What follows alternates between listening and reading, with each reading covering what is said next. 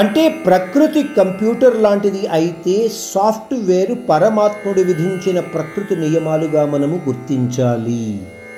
ప్రకృతి ఎలా ప్రవర్తిస్తోంది?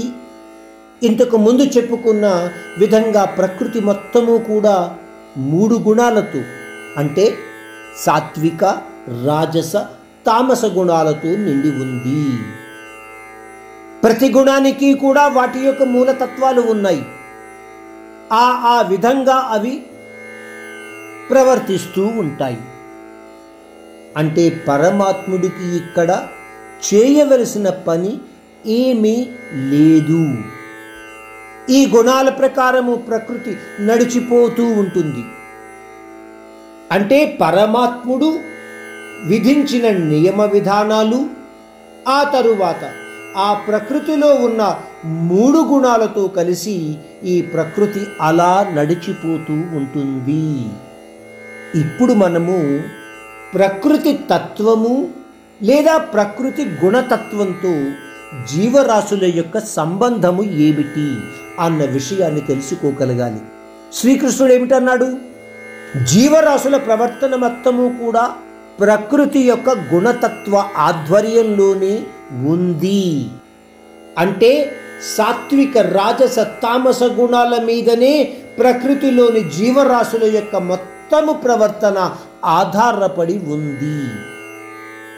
పోతే పరమాత్ముడు చెప్పిన ఒక్క విషయాన్ని మనము అర్థం చేసుకోగలిగితే ఆ ప్రకృతి ఆధ్వర్యంలోంచి బయటపడాలి అన్న ఉద్దేశ్యాన్ని తెచ్చుకోగలిగితే పరమాత్ముడు అన్నాడు అది కేవలము నా నిత్య సేవలో నిష్కల్మషమైన శ్రద్ధ భక్తులతో ఉండగలిగిన నాడే అది సాధ్యమవుతుంది.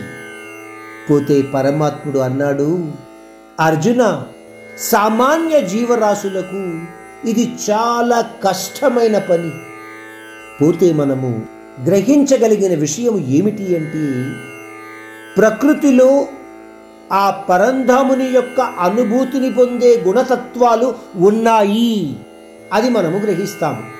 మన యొక్క మనస్సుని మనము నియంత్రించగలిగిన నాడు ఆ అనుభవాన్ని పొందే అవకాశము మనకు ఉంది. లేదా అది సాధ్యము అవుతుంది. అందువలన పరమాత్ముడు అన్నాడు నాలో అందరూ ఉన్నారు. నేను ఎవరిలోనూ లేను. నన్ను పొందే అవకాశము అందరికీ ఉంది. కానీ ప్రకృతి మాయలో పడనివాడు మాత్రమే నన్ను పొందగలుగుతాడు. అంటే ప్రకృతి మాయ నుంచి బయటపడే అవకాశము ఒకటి ఉంది. పరమాత్ముడు అస్తమాటు మనకు చెప్తున్నది నీ ధ్యానాన్ని నిష్కల్మషమైన మనస్సుతో అనన్యమైన భక్తి శ్రద్ధలతో నా ఎందు ఉంచగలిగిన నాడు నా అనుభూతిని నువ్వు పొందగలుగుతావు. ఆ విషయాలు అంటే ఆ ప్రకృతి మాయ నుంచి ఎలా బయటపడాలి అన్న విషయాలు చాలా వివరంగా మనకు పరమాత్ముడు ఇంతకు ముందు జరిగిన అధ్యాయాల్లో తెలియచేశాడు. గ్రహించగలిగిన నాడు మనలో ఒక నిశ్చయమైన బుద్ధి ఉన్ననాడు మాత్రము వీటిని సాధించే అవకాశము ప్రతి జీవరాశికి తప్పకుండా ఉంటుంది.